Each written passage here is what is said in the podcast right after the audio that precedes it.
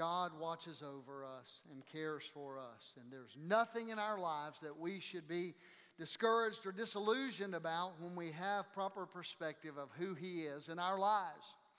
I want to invite your attention to Psalm 73. Psalm 73 is a passage that we have been working through for the past couple of weeks. And as we work through this passage, we're seeing a, a, beautiful journey. It's down the road to recovery from despair and disillusionment to hope and wholeness. And a man named Asaph went down that road and he stopped and he turned around and found that God brought to him a, a place of hope and healing and, and wholeness. He was restored. He, he, was, he was recovered, if you will, from this place of discouragement. And while you're turning there, hopefully you're getting close and you're there. While you're turning, I want to ask you just a couple of questions. Have you ever felt like giving up? I mean, be honest. Have you ever come to the place where you said, I just don't know that it's worth it to try to pursue God? Have you ever felt like giving up on your faith or giving up on the church? Have you ever struggled with what you believed and what you saw compared to the world around you and, and said, These things are just so incompatible, I want to quit.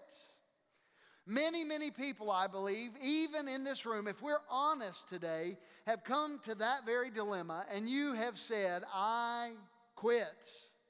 I've watched people do this over the course of my life.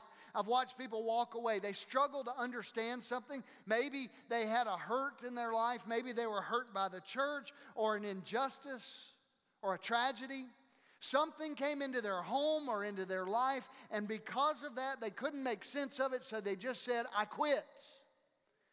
Well, I'm so thankful for Psalm 73 because there's one word in Asaph's vocabulary that made all the difference. Asaph went through exactly this kind of crisis. He was a, a godly man, and we know that God brought him through the crisis. And I want you to remember that, that he was a godly man, that he was appointed by the king, by David, to be a worship leader. He was to worship and to lead worship before the ark of the Lord. And he never came to the place of saying, I quit. He said what we've titled this series. He said, I almost quit. He said in verse 2, My feet almost slipped. I almost went over the edge. I almost walked away. I almost gave up. But, but this is a man you need to really grasp with me. I, I said from the beginning, I want you to see Asaph as a friend. I want you to see Asaph become one who would be a counselor to you, a comfort to you. He didn't just read scripture. Think about this. Under the inspiration of the Holy Spirit of God, he was privileged to actually write Scripture. I cannot think of a more intimate and incredible opportunity than to be led of the Lord, to write down your thoughts, your heart, be led by the Spirit, and it become part of the ancient songbook of the people of God. This is not just an average Joe somewhere. This is a man that's in full time ministry. He is living his life for God, he's influencing others for God, and yet he said, I almost quit. I almost gave up. I almost said it's not worth it. I can't make sense of it. If you remember two weeks ago, I started by saying that he couldn't make sense of what God was doing in the world. He said, Why do the wicked prosper? There are people out there that are not living for the Lord at all, and their life is just fine. And I can't make sense of that. And then he looked at his own life and he said, I can't make sense of what God's doing in my heart. I mean, I, all I've got is struggle. I'm doing my dead level best to live for the Lord, and all I face is heartache and pain and struggle. So he couldn't make sense of it. And so when he put those two things together, what God was doing in the world that made no sense to him, what God was doing in his own life, which made no sense to him, he came to the third conclusion I really am wondering is it worth it to live a godly life, to live a moral life? Have I kept myself pure for nothing? He said. I, am just struggling. But he came to this road to recovery, and I talked about this where I said two weeks ago the very st- first step on the road to recovery is this you just need to stop. He stopped himself. He would not let his mind take over in this way. He would not allow himself to go down that road. He said, If I had followed those thoughts, then I would have betrayed your children. He said, I would have been for you, uh, God, one who did great damage. I would have hurt others. I mean, here he is in a place of influence, and, and he had to stop. And so, for some of you, you've not taken this step yet. If you remember, I told a hypothetical story about a husband and wife who were traveling down the road. Again, very, very hypothetical. And, and the wife told the husband, You were supposed to turn back there. And the husband said confidently, No, it's still ahead. And that husband, with his uh, assurance of himself, said, We'll keep going a little further. And finally, when they came to a dead end, he said, I think our turn was back there. And this hypothetical wife said, You're right. And I was right. And he had to stop and turn around. And usually on that dark country road where there's no turnoff, it takes maybe a three or a four point turn. Well, what we've said to you about Asaph is this that there's a five point turn. And the very first step was to stop, the second one was to focus. Last week we said he went to the sanctuary. I love that. Verse 17, he said, Then I went to the sanctuary of God. We know he went there to worship. We know he went there to be reminded of the promises of God and the protection of God and to be with the people of God. And we preached through that last week, so I, don't want to re preach it, but I just want to recap it. That for you and for me, when we get our minds focused on the Lord, it gives us a new perspective. And some of you are in desperate need of new perspective. You, you're looking at the world in, in, in such a myopic way, a short sighted way, that you're missing that there's a bigger perspective and that God has a plan and a purpose laid out. But his thinking became clearer and clearer. God said to him some very unique things, and he came through that, and it walked him through a place of truth. When he encountered truth in focused worship, God began his road to recovery. And so, what I want you to see with me today, we're going to move forward to the third step. The third step is this it's to confess. We have, have sort of used one word for each of these sermons. We've called this one simply confess. And this is a step toward God. He stopped, he focused, and now he is confessing sin. And we're going to come to, as Brother Joe has already read, some of the most brutally honest of all of this text. And I hope that it will help somebody today in a very unique way. What does it mean to confess sin? Confessing sin is nothing more than admitting to God the things that are wrong in your life. Admitting to God the things that are wrong in your life. I want you to underline those words admitting to God. And see, we'll do today this very simple thing. We're going to talk about what it means to confess sin and why it's so important to do so. Again, as we thought about uh, focusing last week, as he went to worship and met with God, he gained new perspective. And once his thinking was straightened out, he began to pray. And this is an important thought for all of us. I believe that it's clear in Scripture. We see this over and over again. When we have the right perspective, then we, we begin to move into the right behavior. Prayer flows out where truth flows in. Let me say that again as you're writing it down. Prayer flows out as truth flows in. You see, he doesn't begin confessing right off the bat. No, he stops and goes, My thinking is cluttered. There, there's so much struggle. I can't make sense of what God's doing here and here. And I'm not sure what to do. And he made a decision. I, I hope you remember this. I said that the road to recovery does not start with an answer, but with a commitment, with a decision. God may very well leave you in a difficult place with unanswered questions. It's not a matter of God giving you the answer first and then you go, oh, now I say I'll move forward. No, God is the answer to all of those unanswered questions. And when you seek Him, as Asaph did, then your mind begins to clear and you begin to communicate with God. And that's what happened. He starts praying. I love this as we will look at our text together again in a moment. Think about this prayer begins to flow out as truth flows in. I would say it this way one way to measure your grasp of truth is to look at your prayer life. Because where truth is flowing in, prayer will flow out. I, know a whole lot of people in this place, in our church, that would affirm our statement of belief, our statement of faith. You would, you would confidently say, I know God can help me in situations that I'm facing right now. That's truth.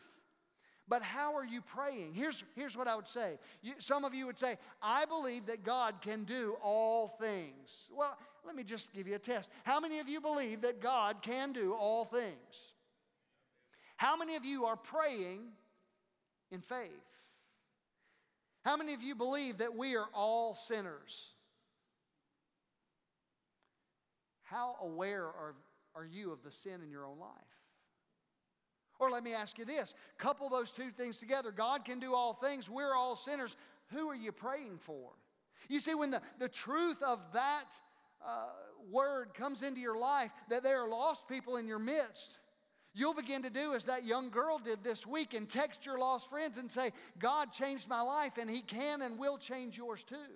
You see, I believe the reason that we are losing ground in America as evangelical Christians is because we're sitting on the sidelines silent. We've not encountered truth to a place where truth flows in and prayers begin to flow out. I shared this with the students. I was with a friend who works at the North American Mission Board this last week. The state of Mississippi is the most religious state in the United States. That means that there are more churches, and that's really more church buildings or organized congregations. There are more churches in Mississippi per capita than there are in any other state in the nation. And on any given Sunday, less than 70%, uh, excuse me, less than 30% are actually in church. About 68% of, of our state is unchurched. That means this morning, 30% of the population of Mississippi is actually attending church. And that doesn't mean that everybody that's a member of a church is actually going either. I mean, there are a lot of people that, that are away. There's summer vacation, and there's travel ball, and there's family events, and we had company coming into town, and it rained today, and it and all of a sudden, and I'm not saying that, that church attendance is the only measure, but what I'm saying is we have marginalized ourselves. We've become more and more irrelevant, and we've got to come back to the foundational basics that Jesus Christ offers free and clear salvation to all who will trust in him. And if we don't get back to that, and we don't don't see a sweeping awakening within the churches, we are headed for trouble. Would you agree with that? I mentioned in my prayer time earlier kind of the, the focus of where some things are going. Do you realize in Canada and other nations that pastors are being arrested for hate speech because they call sin sin? We're not far from that. There's going to come a day where they're going to press in and say, well, anybody of any persuasion, whatever they think, can go to any bathroom in your church they want to go to. There will be people that will say, if you begin to do this or that or the other, you're discriminating. And we don't want to be discriminatory. We want to love everybody, but we're not going to go throwing common sense or the Word of God out of our lives and out of our church we're also not going to translate patriotism for godliness. You know, there's a lot of good things that people do. I shared in Sunday school this morning. You know, the Bible says in the book of Judges that uh, there was no king in Israel. Everybody did what was right in their own eyes. And, and we think the worst that people were just raping and plundering and pillaging and going crazy. No, there were some people that were trying to be decent and earn a living. I have some good neighbors around me. They keep their grass cut and they smile and wave across the mailbox and they speak all of the time and they are lost and dying and headed for a Christless eternity. You don't go to heaven because you're good or bad. You go to heaven because you're saved. And we've got to come back to that place. And when truth begins to invade our life, when truth flows in, prayers go up. I think we're a prayerless people. I think that's why James would say, You have not. Why? Because you ask not. I think we're leaving a whole lot of blessing on the table because we've never actually asked God for the blessing. We've just assumed it. And God has blessed us so much as a nation that we've forgotten where the blessing came from. Prayer flows out where truth flows in. If you believe those truths, you'll act upon them. Now, let's look at our text together. Psalm 73, beginning in verse 21. Then I realized that my heart was bitter. I was torn up inside. I was so foolish and ignorant, I must have seemed like a senseless animal to you. Yet I still belong to you. You hold my right hand. You guide me with your counsel, leading me to a glorious destiny. I want you to see that he begins confession. You see, he encounters truth and it drives him to pray. Uh, three thoughts that I want you to see about this before we get into his actual confession. Number one, confession is a normal part of a healthy Christian life. Confession is a normal part of a healthy Christian life. Don't feel like if you have to come to the altar, if you have to say, God, I'm sorry, if you have to cry out to the Lord in confession, that somehow that's a sign of dysfunction, that something's wrong with you. In fact, I would say it this way if you right now don't think that you have anything in your life to confess, if you don't think that there's sin in your heart and in your life, the Bible says that we are deceiving ourselves if we say we have no sin. I would say if you're walking around thinking there's no sin in you and in your life, you've got your blinker on and you're rolling down the highway. You ever seen that guy? I drove past 12 of them on the way to Florida this week, and I would drive past and just do this. I'm going, please turn your blinker off. Are you going around the world right? I mean, what are you doing? Come on, dude, turn your blinker off. And then Stephanie, every once in a while, will catch me. I'm about half deaf from all of the shooting that I've done over the course of my life, and I can't hear that little click. And so Stephanie will go, Turn your blinker off, buddy. You going around the world? I'm so thankful that I have in my life the Holy Spirit, number one, who is God eternal, and Holy Spirit, number two, whose name is Stephanie. She keeps me straight. But if you think you have no sin in your life, your blinkers on. You are oblivious to the fact that there is a place in your life that you need to turn loose of some things. Confession is not a sign of dysfunction, it simply means that you're aware of God working in your life. It means that you're aware of your sin nature and your shortcomings. You know, the Apostle Paul, the more he grew, you would think this guy's got it together. He called himself the chief of sinners because he was more painfully aware of the sin in his heart and in his life. Many people were brought up in maybe a tradition where you went to a priest to confess. I'm so thankful that God has given us a glorious picture in Jesus Christ that we now have full and unfettered access to God with one mediator, Jesus, who is our great high priest. And then he calls us a kingdom of priests. So I would say it this way we are to confess our sins to God, but confessing our sins to one another can be a helpful thing. If you're struggling with something, even after you've confessed it to God, you still have not found peace, I would encourage you go to a friend, go to a brother or sister in Christ, and begin to dialogue with them, including the priest that's sitting next to you. You see, we are a kingdom of priests. And you can go to someone else, and that may offer some perspective and some accountability. And let me say this to you if somebody does share with you their struggle, their sin, then your obligation is to help them grasp the promises of the gospel. It's to help them come before God and believe the truth. It's not for you to gossip. It's not for you to, to talk about them. It's not for you to, in some way, judge them. It's for you to love them and encourage them. The Bible says, confess your sins to God. But beyond that, I think then we're at liberty and not obligation, to share with others. No believer should be struggling at length with guilt. Well, let me say that again. No believer should be struggling at length with guilt. If you find yourself with a guilty conscience, recognize as a believer there is no condemnation. You have been given forgiveness. You want uh, to confess that and live in the liberty and joy that God brings. That's where Asaph was. Asaph cried out.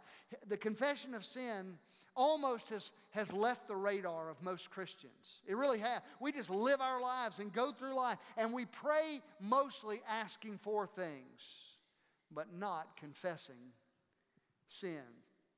I would say this if we do not confess, we do not change. The whole point of the gospel is that it changes you. It never leaves us where we are. Confession is an evidence that you can see. Number two, I want you to see this confession exposes what is hidden in your heart. Uh, let's look in greater detail together at verse 21 again. Look there with me.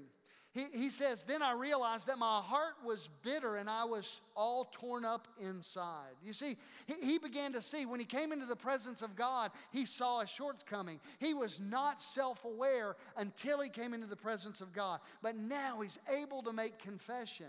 When things don't go your way, you need to understand that the sins of Asaph will be crouching at your door. Hello?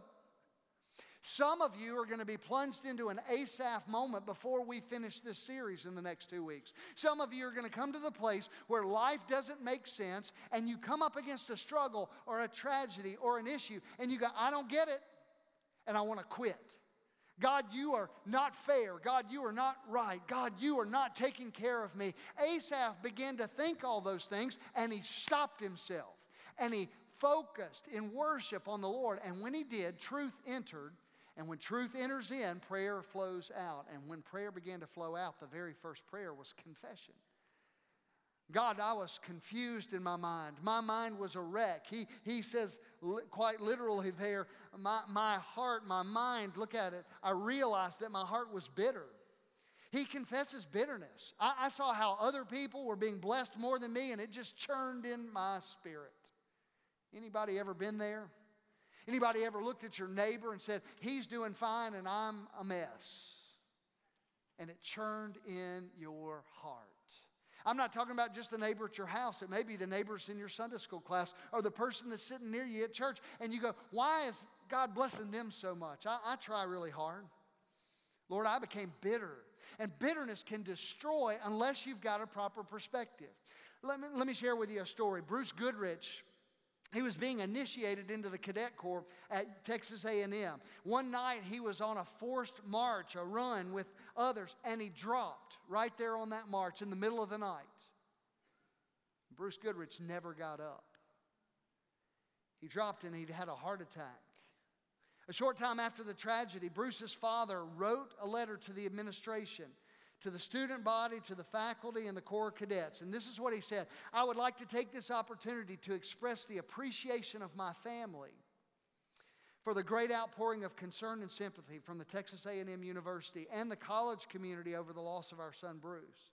We were deeply touched by the tribute paid to him in the battalion. We were particularly pleased to note that his Christian witness did not go unnoticed during his brief time on campus. But listen to these words. Mr. Goodrich wrote about his son's passing. I hope it will comfort some somehow to know that we harbor no ill will in the matter.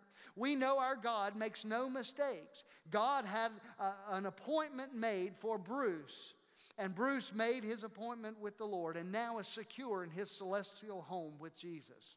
And when the question is asked, why did this happen? Perhaps one answer will be so that many, many, many others will consider where they will spend eternity. You see, this father had the right perspective, and right perspective leads us to a long view. And when it leads us to a long view, we begin to understand that the troubles of this life, somehow, in the hands of a sovereign God, can be used for beauty and for great gain and for his glory. Is your life worth more than just the living that you're trying to make? Can you recognize that God has a plan and a purpose that He didn't bring you into this room or into this church or into this city for an accidental reason? That you are here by the providential hand of God, and His design for each of us is that we would reach others with the gospel, that we would be a living display of the glory of God to the world. When our hearts become embittered because we see things with short sighted perspective, we miss out on what God desires for us. I want us to move a little bit farther. We, we want us to see that he confessed three sins. I've already mentioned one. Number one, he said, My spirit was bitter. He confessed bitterness. He said, In my heart, I became bitter toward those things that I saw. I saw how you were blessing them, and it wrecked me. In fact, I want you to write this down somewhere. Bitterness, bitterness hinders forgiveness. When I'm bitter, I'm not receiving forgiveness from God, and I'm certainly not offering it to other people. You ever met a bitter Christian? I, I can't think of a more sad place and state in life than to be a believer in the Lord Jesus Christ and yet allow bitterness to creep into your heart. It robs you of joy, it zaps your energy, it, it strains your focus, and it kills your faith. Some of you need to confess, you know what, God? I, have looked at things and determined that somehow you're not fair, and because of that, my heart's been bitter. Asaph confessed that to the Lord. Number two, I want you to see this. He, he said, My heart ruled my head. Look at verse 22. I was so foolish and ignorant. He, he said, My heart was ruling my head. My emotions were stirred up. Everything that I knew to be true about you went out the window. If you remember from our very first sermon together in this series, verse 1 truly God is good to Israel, to those who are pure in heart. He knew the truth of God's goodness, and now he's saying God's not good. His heart is displaying something that's overruling his head. My emotions got the best of me, and I started to think like an unbeliever. He said, I must have looked like a brute beast, like a senseless animal to you, God. I was clouded and in the dark. I acted like there was no hope. I acted like there was no future. I acted like there was no help. Some of you know exactly what I'm talking about. A- Asaph is reading your mail. You ever been so clouded with your emotion that you lost sight of the truth of the goodness of God? How many of you remember the movie Home Alone? You remember that? Parents in a frantic scramble leave to go out of the country on a trip and they realize that they leave their kid, I don't remember, 10 years old or so, they leave him at home and he's left to defend his castle because two robbers have scoped it out and he messes things up pretty bad. I mean, he put tar and feather and, and toys on the floor for him to step on and he rigs all kinds of things and the house is a chaotic mess. The amazing thing to me is the day that mom and dad arrive back into town, everything is nice and neat and in order, which proves to me that kids can clean their rooms. Can I get an amen from some? Don't throw rocks, kids. I know that there's some kids that may get aggravated. Let me just give you a simple illustration. Uh, allowing your heart to rule your head is like allowing your kids to run your home. Now, kids bring joy and happiness, and, and your heart can bring joy and happiness. But if you let your heart rule your head, there's to come chaos. Your heart is like a child, and your head, when it's guided by the truth of God's word, as a, is like a parent. And your heart can bring chaos, but the head will bring order. I, I want your heart to come to the place of not running your house, but submitting to your head. If you allow the heart to rule, you're going to become like Asaph. He said, I became senseless and ignorant. I allowed my grief to rule my life. I, I know people in this room that are allowing grief, their heart, to rule the truth of their head. I, have watched many a believer who would claim, I know the promises of God. My loved one is in a better place. We say that, but it becomes so trite, so, so pat.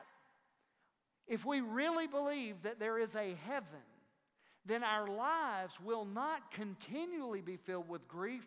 David, when he lost a child, washed his face, got up, ate, went to the house of the Lord and worshiped because he said, He cannot return to me, but I will go to him.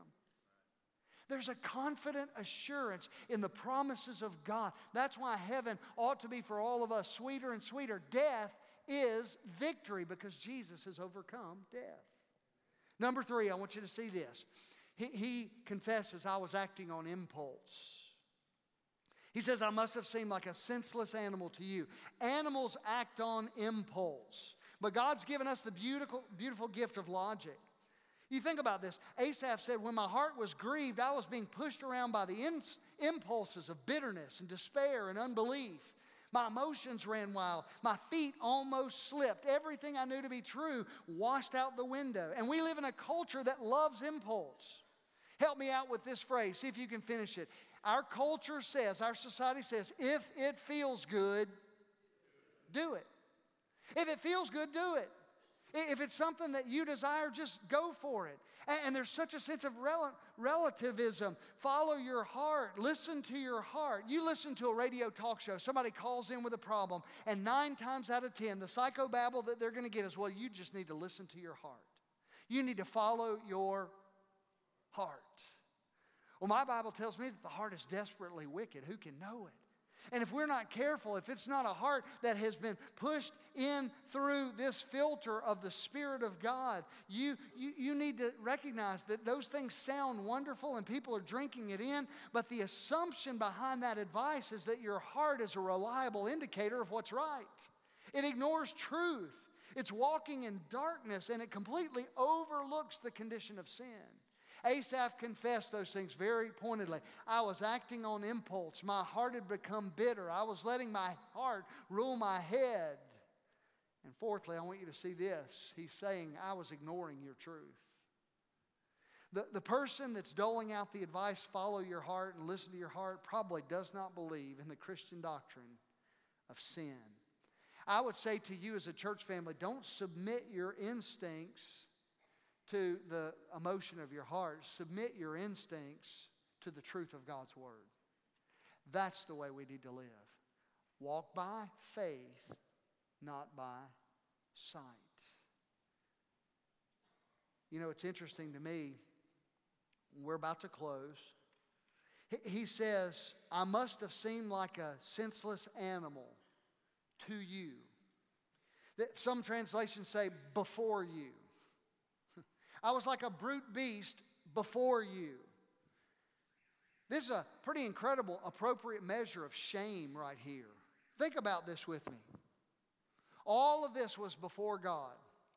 God, what a fool I have been, Asaph is saying. And you might say it too God, your spirit was before me when I was on that website. I, I let my head, overruled by my heart, act on impulse. You saw me on that website. You heard me in that phone call. This is not a man who needs counseling. He's a man that needs confession. Asaph needs to come to the place where he says, God, I am in your presence, and you saw how foolish I was, and so do we. And I want to be as positive as I can on this.